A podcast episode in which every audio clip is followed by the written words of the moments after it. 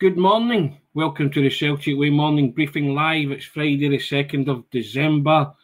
I'm Tony Haggerty, A Haggerty10 Twitter handle. You know that by now. And I'm joined today, once again, the three amigos. We assembled, and I'm joined by Sean Martin at Sean Martin TCW and Aidan McDonald at Aidan C. McDonald, their Twitter handles. Guys, how we doing on this fine Friday morning? Not bad, Tony. Buzzing four sales in the last, I almost said last eight again, last 16 of the, of the yes. World Cup. You know, Aidan, yourself, all good? Yeah, no, I'm good, Tony. I'm somewhat as Sean. It was good to see the Celtic boys doing well over the last few days. We'll come to that. We'll just do the housekeeping first and foremost. So, ticker tape running along the bottom. We always give you a deal, guys. You know the drill. You know what I'm going to say. You can join us in the Celtic Way by subscribing. www.celticway.co.uk forward slash subscribe. Got a deal on for you. Festive deal.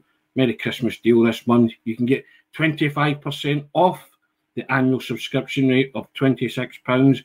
And also, if you sign up, you can have everything, access to everything we write on the website, a pound for two months of full access. Can't say fairer than that, guys. We've always got deals for you. And all you have to do is hit that wonderful subscribe button to join us. www.celticway.co.uk forward slash subscribe. Guys, what a deal that is. Definitely is, Tony. Aye, yep. Happy Christmas, everyone. yeah, indeed. Now, there might be three of us here, Aidan, but then there were four in the last 16 of the World Cup. Four Celtic players go off and represent their country, four Celtic players in the knockout stages. Coincidence or what? These guys are used to winning, aren't they? They like a bit of winning. Done all right, every one of them, haven't they? Cameron Carter Vickers, Daizen Maeda, Aaron Mooy, and who's the, the other one? Sorry, I've just had a Juranovic. Josip Juranovic in deep memory blank there. There you have it. It happens at old age. But we salute them, applaud them, and give it bow to them. Aidan, that's some return, isn't it, for the Celtic contingent? You know, it's superb, but probably at the start, most people would have thought Juranovic maybe had a, a decent chance of getting through, but outside of that, it was probably going to be quite difficult. Maybe potentially Carter Vickers but the fact that Japan got through, uh, and in particular, was a sensational, and obviously Australia. Uh, that, that's we've, we've, covered that obviously, and uh, I did a bit of today's newsletter on that, which gives you a bit more detail on Aaron Mooy's Australia and how Ange uh, was yep. inspiration for a lot of those yep. players a few years ago, with his uh, you know speech that went viral from a Celtic fans' point of view eh, before the League Cup final last year. So, no, all, all the players have done brilliant, and there's been some real, real sort of giant killings in there that Celtic players have been involved in, which is what you want at these tournaments when you've not really got a vested interest. Because we're going into it too much, obviously Scotland didn't make it, so I just wanted to see the Celtic players doing well. But yeah, no, it's been a the World Cup's been a real positive from a Celtic players' point of view, and we've seen a few commenters mentioning it there. I'm sure we'll discuss it a wee bit more, but Juranovic is now coming up against them either, so Celtic yep. will have at least yep. one player in the quarterfinals of the World Cup, which in 2022 isn't bad to be fair. Hmm. Sean, that has kept the Celtic supporters going a wee bit in the World Cup, whatever yep. your take on it and and the venue and all that, or the where it's been held. But that that's been the vested interest back home for all the Celtic supporters, isn't it? The the Aye, contingent yep. that are representing the club and doing very very well, and getting them an extra wee bit of cash as well. Right, Sean. Yes. Um. I'll all, try and put the link up, but it's, it's, it's super. Helps, doesn't it? Yeah, aye. I mean, I, I it nets them another wee bit of cash into the bargain. If Olivier Ntcham gets through with Cameroon later. That's another couple of pennies as well because Jeremy Frimpong's through with the, the Netherlands team as well. So it doesn't matter if you play, just if you're there. Um, I'll shove in the link for that kind of the article I did before the tournament on how FIFA calculates the payments. It's quite convoluted, as you'd expect from FIFA, um, but they, they kind of divvy it up into thirds uh, over the two year time frame before the tournament, and all clubs that a player has been registered with within the two year time frame, blocks of three uh, who meet the criteria and apply for a payment get something. It's not as simple as I think I'm seeing a few places saying, "Oh, it's ten thousand dollars a day per player," but it's not really. It's, it's different. That's the there's maximum amounts and stuff, and you're you're not entitled to the full ten grand every day if you've not had him for the full two years before it and different things. So the article I done kind of tries tries my best anyway to break it down and explain it. Um, but they're getting more money, which is the yeah, which is the, the, the, the baseline here. Aye, it's, so it's, it's more nuanced than that than simply Celtic get ten grand every day for all of them. But well, every little helps, as you say. Um, more at the point, you two is uh, our predictor that we did before the tournament. I think it's time to have a wee. Maybe there's some shifty eyes here. There's some shifty eyes here. Maybe have a wee, uh, have a wee, a wee check of that. Michael Duffin coming in, just a wee bit of praise for me there. That was a great article. Thank you, Michael. Appreciate that. Yeah, yeah, um, yeah. Predictions, aye. So, I mean, I'll start with myself. I'm not. You're looking nervous here. I'll start with myself. There's something about me tipping a top scorer. I tipped Daizen Maeda, remember? Yeah, for, yeah. The, uh, for Celtic top scorer as a Celtic top scorer dark horse, misses sitters consistently since I done that. Mere hours after we published this article, I've taken Benzema to win the Golden Boot, and he's injured, might not play at all in the tournament. Uh, but Tony, Belgium, Wales, Lukaku, well, shocker. I, I, I, went against the grain. It's, it's too easy. I my rationale was it's too easy to tip Argentina or Brazil. I could turn around and say every World Cup, Argentina or Brazil are going to win it. So I Belgium not ranked second in the world though. This. I think I try to think outside the box. Didn't realise Lukaku was going to be injured. You know what I mean? So I've still got Vinicius Junior to come good in the knockout stages, and he'll score a hat trick against somebody. I'm convinced of that. uh, Harry Kane's not scored yet, so I think he's been a flop. So I'm I'm David uh, Ferguson's laughing at you, Tony. He ah, that's fine. Listen, that, that's what predictions are. You can laugh at predictions. That's fine. As I say, I try to think outside the box. It, it's no real, no real font of football knowledge and wisdom to tip Messi or Argentina to win the World Cup or to tip Neymar or Brazil to Everybody can do that. You know what I mean? It's like, you know, you know, I, I would pick Argentina or Brazil to win the World Cup ad infinitum until so well, you, well, in this occasion, in this occasion, you didn't. You picked Belgium in the, I did, the group Yeah, uh, yeah, fine. Aidan, what's yours? Uh, how are yours sitting? Do you think? I see you've picked Denmark, another group, yeah. stage, group stage exit. You also picked Brazil as the biggest flop, which kind of mm. flies in the face of Tony's logic that it's easy to pick things. Um, but we're actually going for a an individual for flop. Uh, but you decided to go with a teammate, and, and it's not really working out, I suppose, so far because Brazil are through. They're not looking. I mean, they look all right, and Neymar's injured, but they've still got through. And uh, I don't think anybody's really tipping them to get out in this round, are they? Is anybody looking great though, Sean? Some teams have had their moments, but nobody's really sparked into life yet. This is usually when teams start uh, sparking into life when get to the serious knockout stuff. So Belgium won't be sparking into life, but Tony. Yeah, so that's very true. Fabrique, Fabrique Belgique, that's fine. No worries, Aidan. You've still to pick 11s for Celtic in the in the coming in the future. So that's true. That's true. I will. Uh, will reserve judgment on that when you get a six or a seven at eleven, right? You know what I mean? So. Uh, that's good for me, Tony. Admit, right, I'm, that's good for you, to be fair. I'm, I'm pretty glad that none of have already went. Why did you pick Ronaldo with the biggest flop? Partially it was to wind my pal up, right, who's a massive Ronaldo fan. Uh, will not hear a word against him, but mostly because I thought, like you, Tony, I thought it'll go a wee bit like, out, out with the grain with this one and just hmm. just see what group do I think is an underrated group of death. And I looked at the Portugal one, and I thought Uruguay, I thought would be better, South Korea, and Ghana, and I thought Portugal should be among the favourites. But if that Ronaldo interview has distracted them in any way, if it's upset the apple cart in any way, you just never know because that's three strong teams in that group. It's not worked out like that. Uh, so egg on my face with that one. See, mine was I just wanted to go totally against the grain and conventional thinking, and I try to think outside the box. You you and took the world stand, number two ranked team, top European ranked team. You stand or fall by you stand or fall by these decisions, and clearly I have fallen. if, if, you're a, a, grand national entrant, you've fallen at the first. So yeah. Nah, you, know, you can't um, get it right all the time. The bottom one, if you look at it, we're all still in with a shout because it turns out they're all there. Uh, I'm looking particularly at myself and Aidan though, because they go up against each other directly, don't they? Maeda and Juranovic. Tony, you're the tiebreaker here. What one of you did you think? Do you think's getting one through? Oh, that's a bit of a question. Uh, oh, that's that's well. You know, Japan got through last night. Somewhat controversial. Is that well, there's been a com- there's a couple of comments about that, and uh, aye, there's a couple of comments I, about that. I had to laugh at the irony from England supporters saying that's payback for Frank Lampard's ball going over the line, right? Mm. Bearing in mind that Geoff Hurst is the only man in history to score a two-goal hat trick.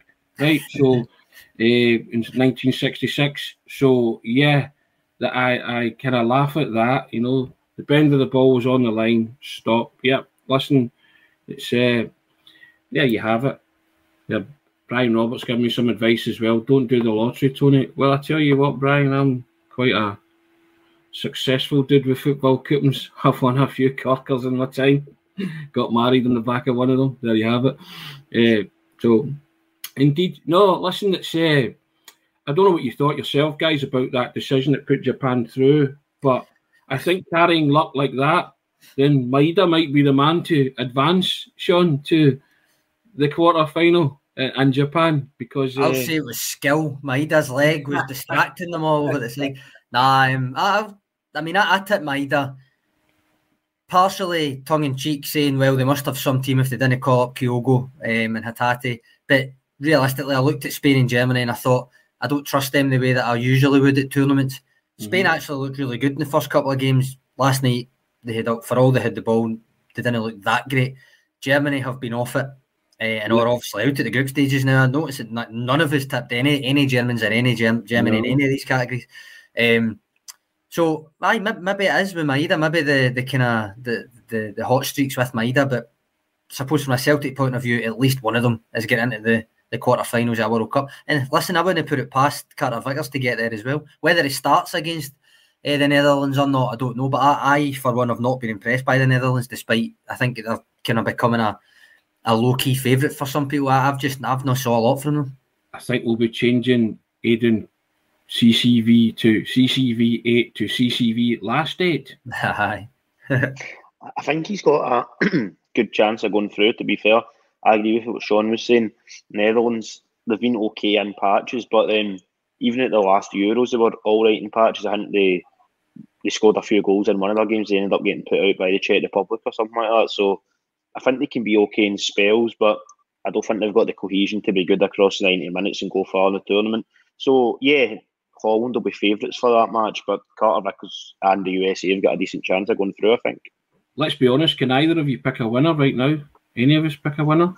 It's been a bit unpredictable. Well, mine and Aidan's is still running, so we can't really change. But I suppose you, you, can jump, you can jump if you want. Who are you picking? With, with me? Aye. Uh, do you know what? Say Brazil, Tony. Please say Brazil. I've not been. I mean, I've been impressed with Brazil in in patches. You know, I thought Richarlison's two goals were great mm-hmm. in the mm-hmm. first game, but after that, I've I've not. I don't see. I don't see any national team setting the header alight so far. It might be different now that we've reached the knockouts and you know they realise it's last chance all the time and there's no coming back from a defeat. Yeah. So I actually think France have looked good in the first two games, and then they rotated their whole team against Tunisia basically. And uh, but I didn't expect them to, to come in. I thought maybe I thought maybe, maybe the Holders curse would would strike. Um, despite the fact I took Benzema to be top scorer and stuff, so you know that was on the premise they got through. I have been impressed with the Aussies' work rate. You know, there's a touch mm. of the Portugal, uh, no Greece, 2004 Euros. The Aussies get that's their noses. Shout. Aye, that's the, a the Aussies get their noses in front. Sorry, the Aussies get their noses in front and hold on to it, you know, mm. and, and then defend like Billy on. You know, Greece won the great entertainers in that 2004 Euros, but they got a chance and scored, and then did you know did what they needed to do, and they were set up to play that way. And I think the Aussies are like that as well. They're, you know, they're taking their chances few and far between when they come along, and then the defending's an art you know, and they've been mm-hmm. very, very good at it. So uh, I'm not saying they're going to win it, but that, that can carry you far as well at times. He's also he obviously Aaron Mooy being uh, the only one that none of us picked to um, get furthest. Uh, But speaking of dark horses, Aidan will testify to this, right? I've taken Cameroon, but right up until what an hour before it was hit published or something, it was uh, it was Senegal and I actually had Senegal knocking England out in the last 16 to make the quarterfinals as well. But then Sadio Mane got injured, and I just went in and just changed it all and went right. I'm going Cameroon instead. Um, Cameroon could still get through tonight, but yep. I'm beginning to regret uh, bottling the Senegal shout to be honest, because I, I, think they've been no bad, and I think they I think they will threaten England because as much as there's there's a few comments in here saying, uh, hate to say it, lads, but I think England have a chance. Hate saying it, but England could win this. Um, the Marquis coming in to save us here. England are too suspect at the back. uh, what do you think, Aidan? Uh, I think England have some very, very good players, as they always had. Particularly this time, Bellingham, but I would put him in the world class bracket. I think he's absolutely Already? superb. Yeah, yeah. Yeah, I think, I, think I, I, know what Tony's thinking here. You, you can't. I think too early, too early for I, that. I understand. Bracket. I understand he could get an injury or something like that, but I think if he stays fit, I think he will go on to be a really top player. Uh, they've also got other dangerous players, Saka, who's been in really good form this season. Uh, even players like Harry Kane, uh, they're always good for a goal. I think in terms of winning the tournament, I do agree with what the commenter said there. I think they are a bit suspect at the back. On paper, they've got really good defenders, with, with the exception of one that I'll not name, which you can probably work out. But I think across the board, the rest of them are, are pretty good. But I just think as a team, their manager is a bit too negative in the way he wants to play. Mm. I feel that he just sets up not to lose games. Aye.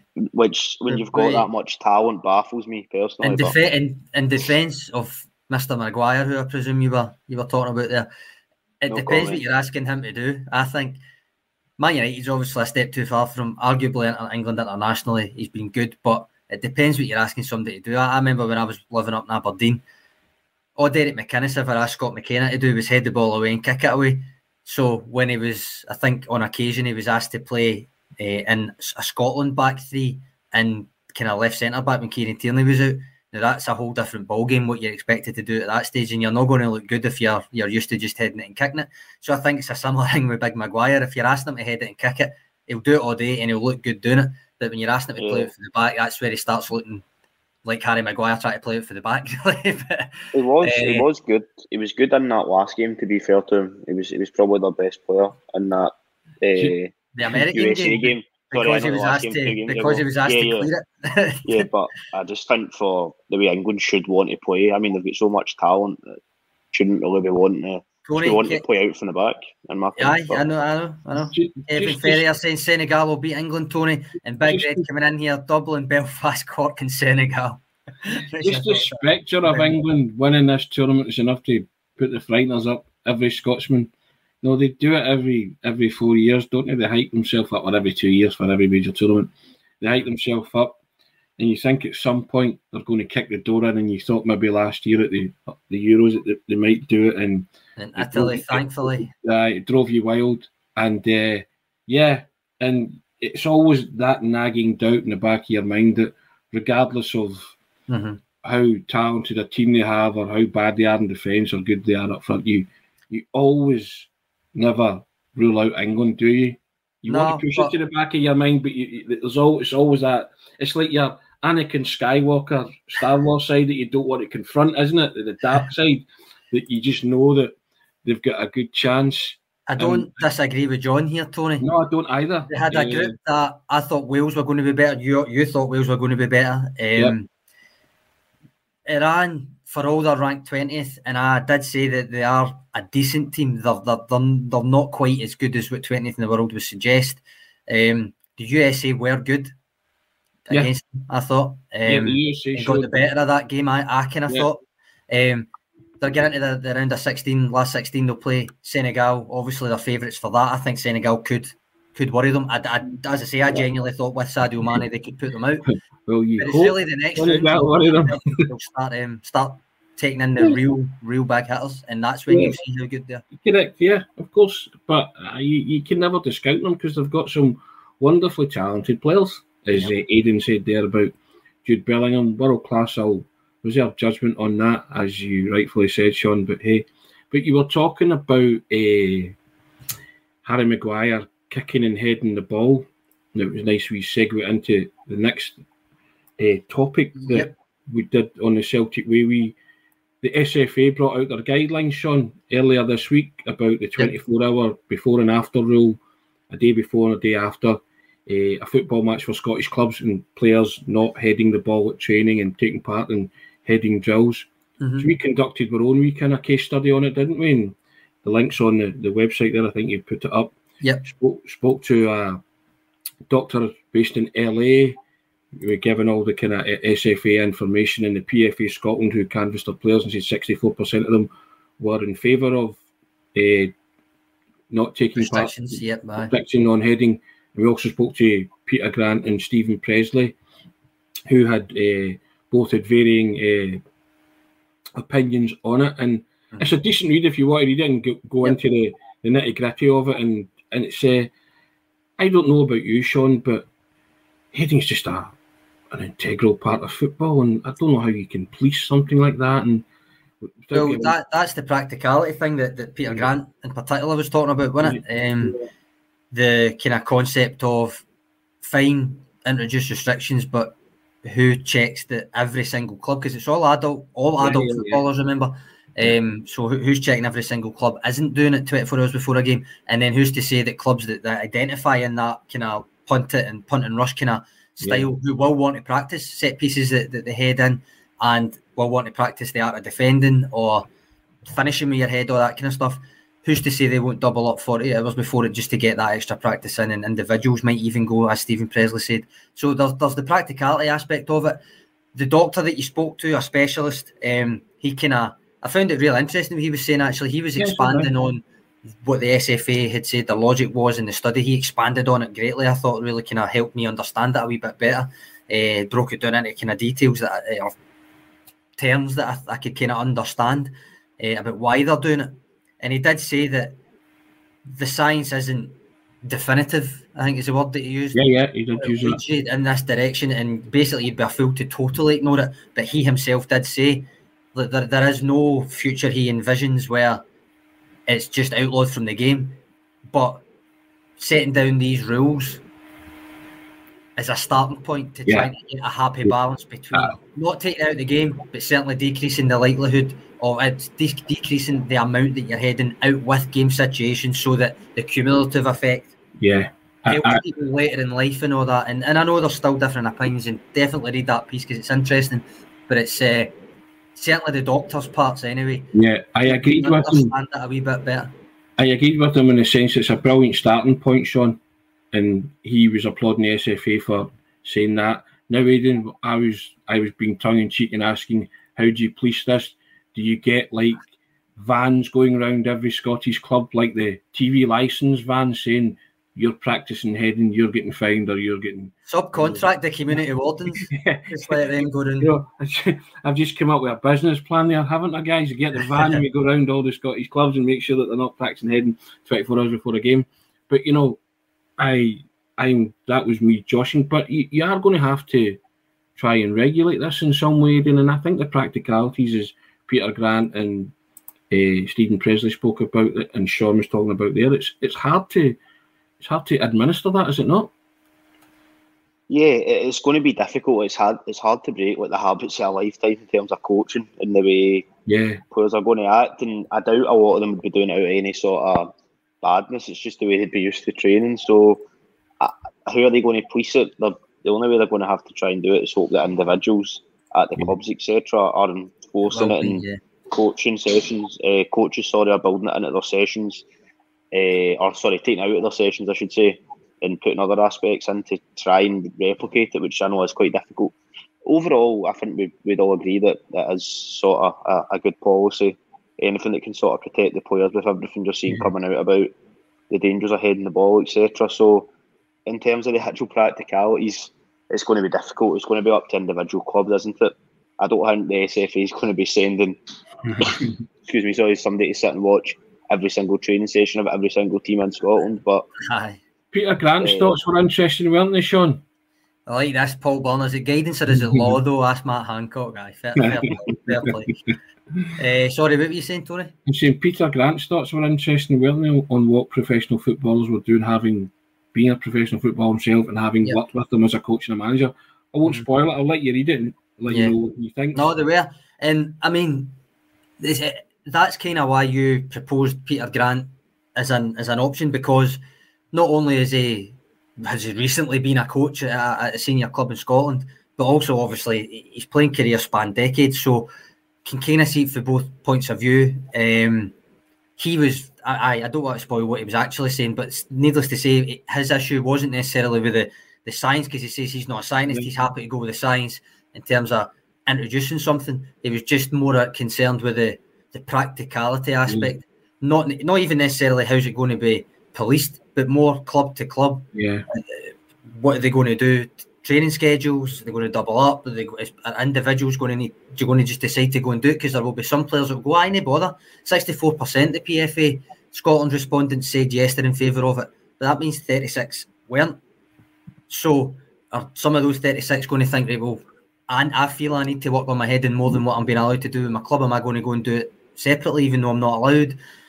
That's kind of what I felt Peter Grant was, was getting at with you. Mm. Um, so I think it's a very interesting article. The links in the comments, and I'd encourage you to read it if for nothing else, just to and just to read about the the kind of the different views of the debate. But the the restrictions are there. That that's them. That's them there. So and uh, Steven Pressley was more a black and white situation, wasn't he? Oh, he's just he just doesn't. Aye, he, he basically went as far to say to you he wouldn't have had a career if he couldn't practice heading. Basically, is kind of what he was getting at, yeah, which I think is doing himself a bit of a disservice. I don't think he was that bad with the ball his feet. Actually, considering uh, given his reputation, I still think he was decent with the ball at his feet, but and he could take a penalty for what I remember. But uh, I I get where he's coming from in terms of a certain type of player might not be able to uh, refine their skills as much as what they could. So. Again, I went to him because he's recently quit his playing days and has become a young manager. So I wanted to get their thoughts, mm-hmm. you know, because their career started a lot of years, and then their management career has also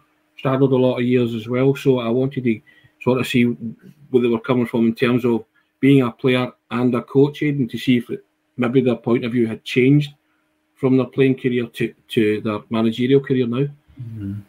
Yeah, no, definitely. I mean, having somebody who's recently just been in the game uh, as a coach who would have been setting up sessions, I'm sure some of them were based around the, the heading. So it was obviously a, a good insight to have that. And uh, you can completely understand, like, without spoiling it too much, the sort of point of view like Peter Grant was taking on it because mm. it's it, it is going to be difficult for uh, coaches to not take it completely out of their sessions, but to adapt in that way when through their playing days, if they're a young coach through their playing days, this was never something anybody had to consider.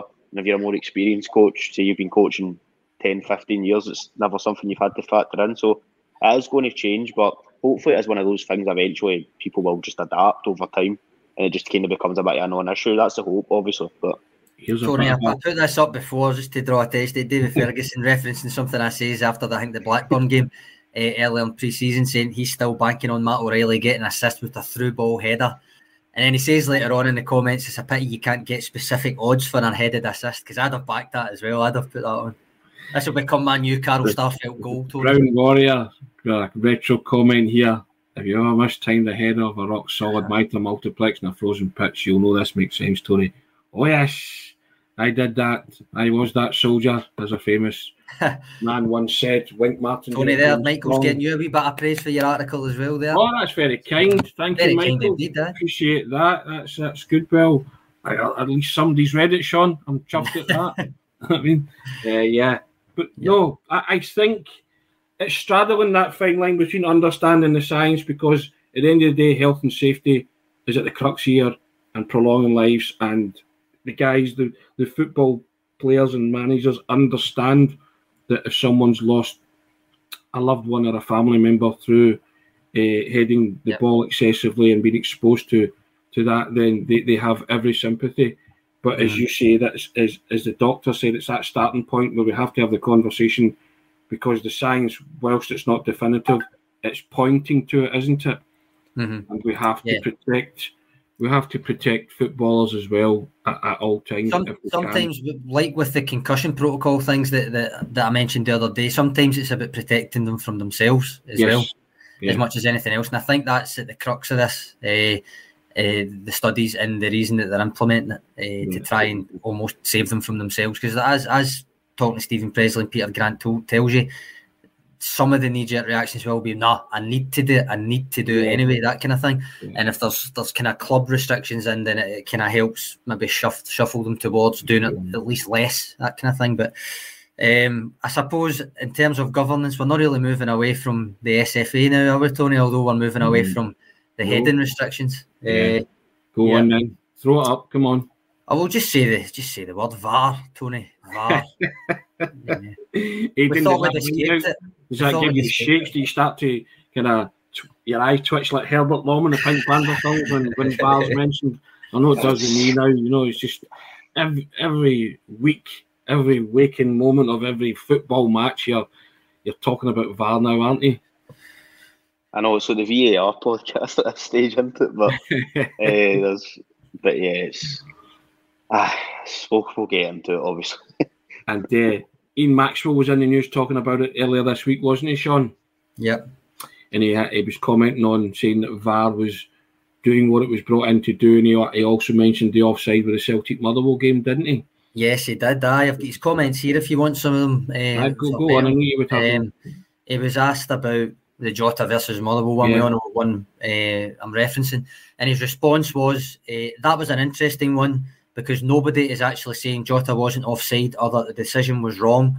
The angle looks strange, but that doesn't really matter because fundamentally the decision was right, and that is what it's meant to do. Right. so even ignoring the fact, Tony, this is me speaking now. This isn't his quote. Even ignoring the fact, you'll be able to tell it's me. Don't worry. Even ignoring the fact that uh, he essentially, to me, seems to be saying there that he doesn't care about the process as long as he feels the decision is right in the end, which to me is a massive red flag for a guy in a senior position of authority. By the way, um, this very next sentence that he says tells me why he should care about the process that gets to the final decision a bit more. Right. So he said there was an issue with the camera angle. It wasn't wide enough to capture the ball and the individual, so we had to use the camera at the other end of the pitch. Thankfully, the Hawkeye system saw it coming, and that's why both cameras are calibrated to deal with offsides the length of the pitch in case you get a technology failure or a human error. It just looked a bit strange, but the outcome was right. We got the right decision. So that's the third reason, Tony Aidan, for not using the better position camera now that I've heard. Yeah, it yep. wasn't it wasn't on in one report. Yep. It was on but focused on the dugout in another. And now Ian Maxwell seems to be saying it just wasn't wide enough to capture what was needed anyway. All right. They so they are flip flopping around this issue because I think they realise that they made a backside of it and Jota was on side. Right, but that, I mean, but, but that's fine if, if that is what's happened. Just and there's a camera angle that shows that, but, but they've not shown it. You know, there's a camera angle that shows that, and they're trying to cover it up for the fact that the decision has been made. But why not come out? I know retrospectively they can't award the goal, but why? What's the, what's the problem coming out and saying, well, actually, that was wrong. That's an mm-hmm. instance where VAR got it wrong, and Jota's. It's not even the, the thing is. It didn't affect the outcome of the game. But so, that's neither here nor there. I know. No, that's, that's not neither here nor there. But I but think the, that's got them out of a big hole here. The saying VAR got it wrong is just step one. The other thing is to just say, like, listen, the technology, whether it was the dugout it was on, whether it wasn't wide enough, or whether it wasn't on at all, you, you just say, listen, tell the referee you're going to need to go with whatever you think on the field because we've not got it for you. That's all you had to. That's all you've got to do. I, I totally that, that is all you've got to do at that point. So to me, I agree with you, Aidan. I don't know what you think. I think that sounds like flip flopping quite a bit to me. But you listen to this, and Aidan, I'll come to you with it. But you listen to this, and, and you begin to see well, at least I begin to see why fans of all clubs, all, all, obviously we're focused on Celtic here and a Celtic incident, but I'm sure fans of all clubs would probably agree with this, that they need to know the process a wee bit more and need to be essentially walked through why a decision has been taken. The mixed messages from people like Ian Maxwell, dismissive attitude is the only way I can put it, a dismissive attitude, like, ah, well, we think we got it right in the end, so what does it matter how we got there? Type of nonsense does not help build trust in either the system or the people operating it. No, it doesn't at all. You're completely right, Sean. And firstly, in terms of Maxwell's comments, I think it's bizarre, really, from a person in a senior position like that. Baffles me why he thought that was the right thing to say. But anyway, enough said about that. Better. Uh, in terms of the over the overall VAR thing, there's got to be more stuff like made clear for why decisions are being made whether it's getting feed through when you're watching it on telly, etc., or we've also discussed it before, which we know won't happen. But if there's a mistake or something that doesn't seem clear to fans of all teams, the, the officials or whether it's the VAR officials, excuse me, uh, the referees or somebody in a senior else in a senior position mm-hmm. should be coming out and explaining it. As I say, the, the, the, NBA, the two minute report at the end, if there's, yeah. a, if there's a, a, potential game changing or game altering yeah. kind of decision, the two minute report considers it, asks them to explain it. it. Put it this way, it shouldn't be up to Dermot Gallagher on Sky whether they pick that no, up and, and, you, you, get, you, you, get, a wee review of it. There should be some sort of, and I know I says Tony when you brought it up, well, it's not going to happen, and it's not going to happen. Referees in general are a protected species in that manner, but that's not to say it shouldn't. So. But that, has been my stance from day one that these these incidents should be explained, and they should be explained on screen to the people in the stadium. Hmm.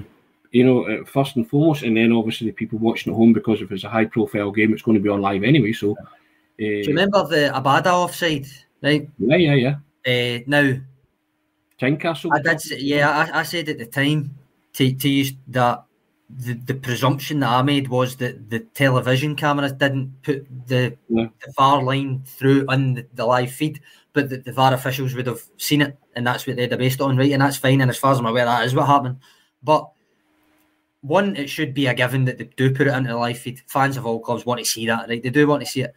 But more than that, as an overarching kind of way to go about it, they cannot surely have failed to consider the landscape in which they're operating when they decided to introduce this technology with current refereeing standards and uh, general doubt about the standards of refereeing in Scotland by fans of all clubs, right?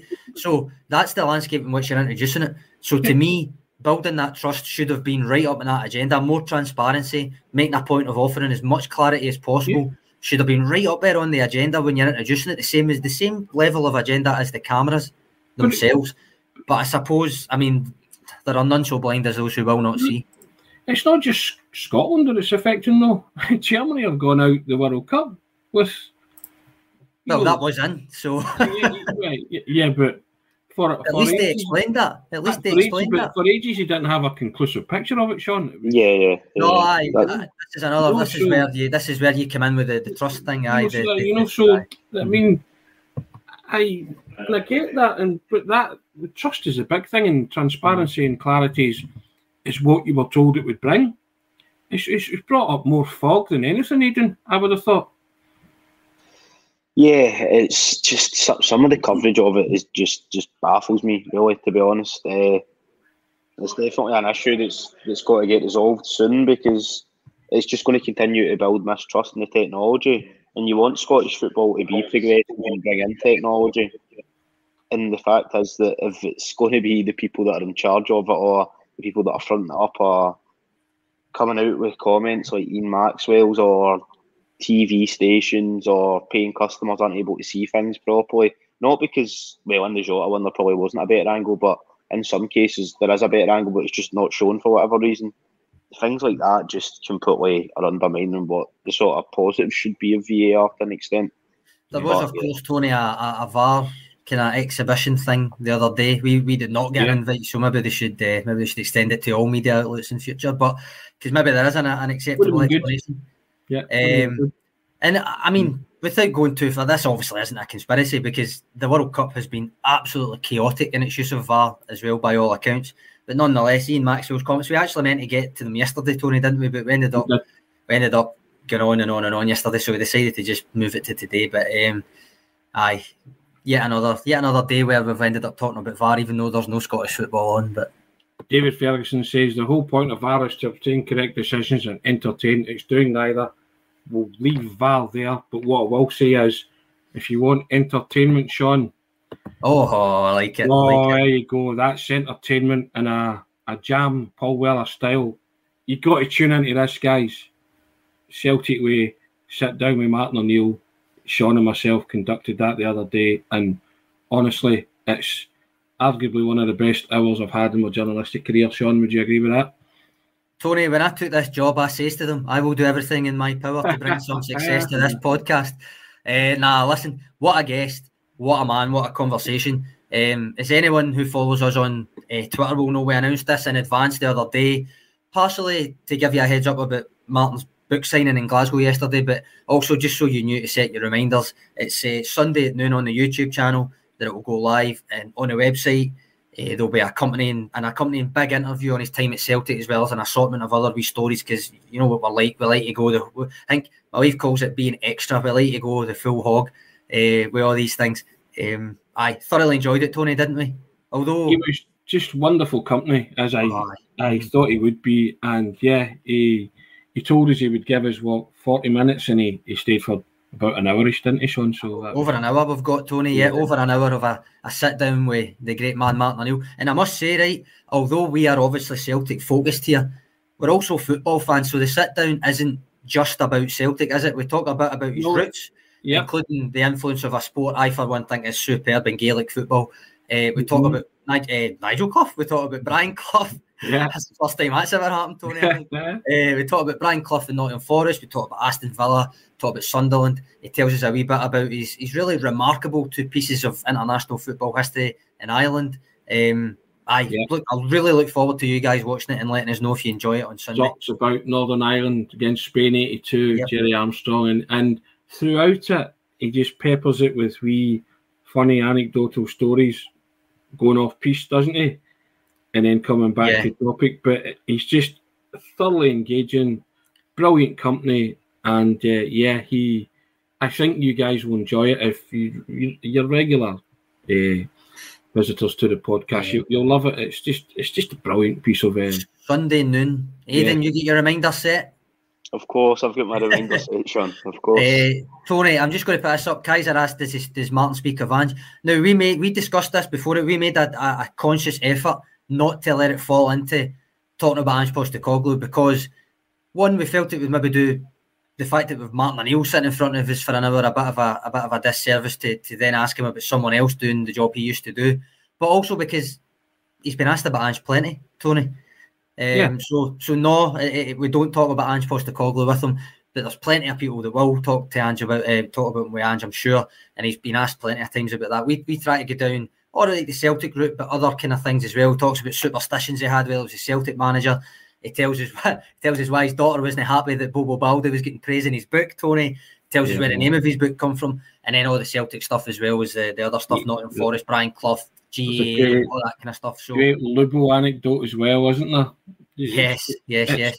All there, guys. It's just we we covered a myriad of topics in, in an hour, as you would expect when you have a guest uh, like that and a wonderful guest and a top class guest. You put them in the, the highest bracket of guests that we've had on. Oh, without a doubt. Aye, he, uh, he he enjoyed it. The fact that he stayed for an hour hinted to us that he was he was enjoying it, and I think he would have stayed longer, but he's doing the currently doing the, the rounds in the he's tour. on the book tour, aye. Was, tour, you know, so but yeah, I mean we, we can't thank him enough.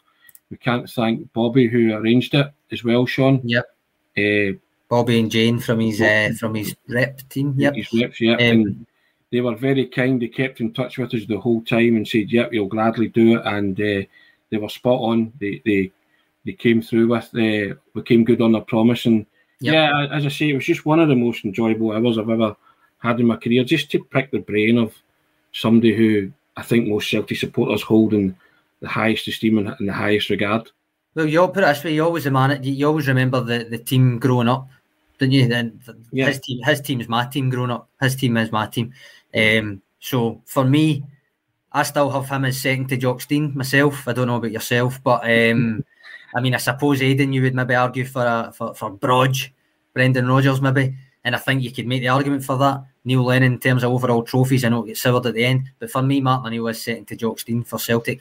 Um, Willie Maley, I suppose. Actually, I'm thinking Willie Maley's maybe up there as well, but and surprisingly, you get a mention in dispatches, but Henrik Larsson wasn't spoken about too much because again he's covered that. Oh, aye. He?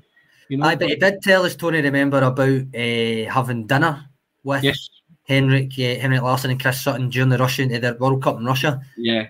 In the context of the two of them bringing something up, you all like it, but bringing something up from the Seville run that yeah. he himself couldn't really remember, but he liked the fact that it obviously made an impact on them and stuff. Um, David Ferguson here mentions Tony uh, can't wait for it. Cheers, David. Um, but he met Martin O'Neill and John Robertson at the Cliffburn Hotel in Arbroath in 2000. He was starstruck. John Robertson certainly gets a mention, as does Steve Walford. And yeah. there's there's plenty of wee things. Honestly, I, I really can't wait for you to see it because I know a lot of you tune into these sit downs and tune in every day and stuff. So it's almost a wee bit. Of, it's almost a wee bit of reward for you as well as it was yeah. for us.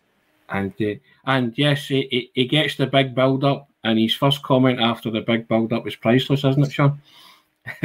yeah, I, you could put your money on it. You, you, if you tune in regularly, you know Tony gave him the standard Tony big build up, and with Martin O'Neill, given how much he's done in his career, the, the build up must have lasted about half half hour of the, of the hour. And uh, aye, it, it wasn't it wasn't battles and coming forwards at the end. It was it. No, it's tremendous. It, it was uh, really funny, and he's just he, he's like that. He was full of witticisms and just he was engaging company, and I'm sure you'll enjoy it. Tune in on Sunday at noon. You Sunday at noon, and I also think, remember on the website accompaniment pieces, big interviews, yeah. different bits here and there. For instance, I asked him, was there an underrated player that he thinks doesn't get the credit from his time at Celtic and amongst all the big names and stuff? Some of you might be able to guess it. The, the, the only person I've told I asked this, he guessed it right away. So uh, it might not surprise you, but it might surprise you as well. The length of the praise he goes to was, was brilliant. Uh, but there'll be plenty of other things. It's not just the video on Sunday. There's stuff on the website as well. So, Aidan, you won't be disappointed. Promise. I'm looking forward to it, lads. I'm looking forward to it. Yeah, and yeah, Michael McDonald, release it the now. there you go. All good things come to those who wait, Michael. Promise. It's uh, it, it's it's worth the watch. But guys, that's been 45 minutes of another wonderful pod. Sorry, Aidan was still an embryo. there, there you go. Shocking. Ageism. Yeah, Shocking, aye. That's, that's shocking, that. You know, nothing escapes them, Aidan, does it? Nothing escapes them. We all get it tight and we all take our turn when it's our yeah. turn. We just, we have to chew down on it and just take it. You know, that's it is what it is. But guys, all character building, Tony. All character building. Character window, character building, indeed, indeed. Uh, but there you have it. Guys, that's been, as I say, over 45 minutes. Brilliant. Love that today excellent stuff. I, uh, I direct you once again to the ticker tape running along the bottom. It's our December deal, Merry Christmas deal. And if you subscribe, you can get 25% off the yearly subscription rate of £26. Or if you subscribe alternatively, it's a pound for two months of full access to everything that we write on the pod. And that's everything. All your statistical and data analysis from StatsBomb, your big interviews, your in-depth, uh, as I say, in-depth uh, stats and all that, and as well as big sit-down interviews with the likes of Martin O'Neill. It's, it's all there, something for everybody, Aidan, isn't there? Yeah, no, there's a uh, diverse coverage from across all areas, as you mentioned there, Tony. Yeah. Tactics, scouting, then if that's maybe not your bag, interviews, etc. Plenty of features as well. So yeah, get yourself involved if you've not already subscribed. And all you have to do is hit the button. Yep. www.celticway.co.uk forward slash subscribe. We thank you to all you guys that have done that already. We thank you to all the guys that took advantage of the Black Friday offer as well. Couldn't do it without you. We just see from the the amount of comments that come into the comment section. We try and flick up as many as possible.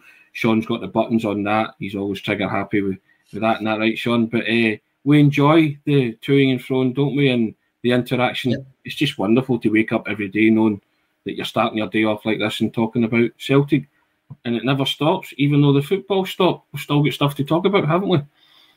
Aye, unfortunately, one of those is VAR, but aye, apart from that, apart from that, yep. Uh, appreciate it. Appreciate all the subscribers. Really, genuinely, from the bottom of our hearts, we do. Aidan, cheers. Tony, cheers. Um, and everybody else, cheers. cheers. And guys, Sunday noon, high noon, yeah not to be missed.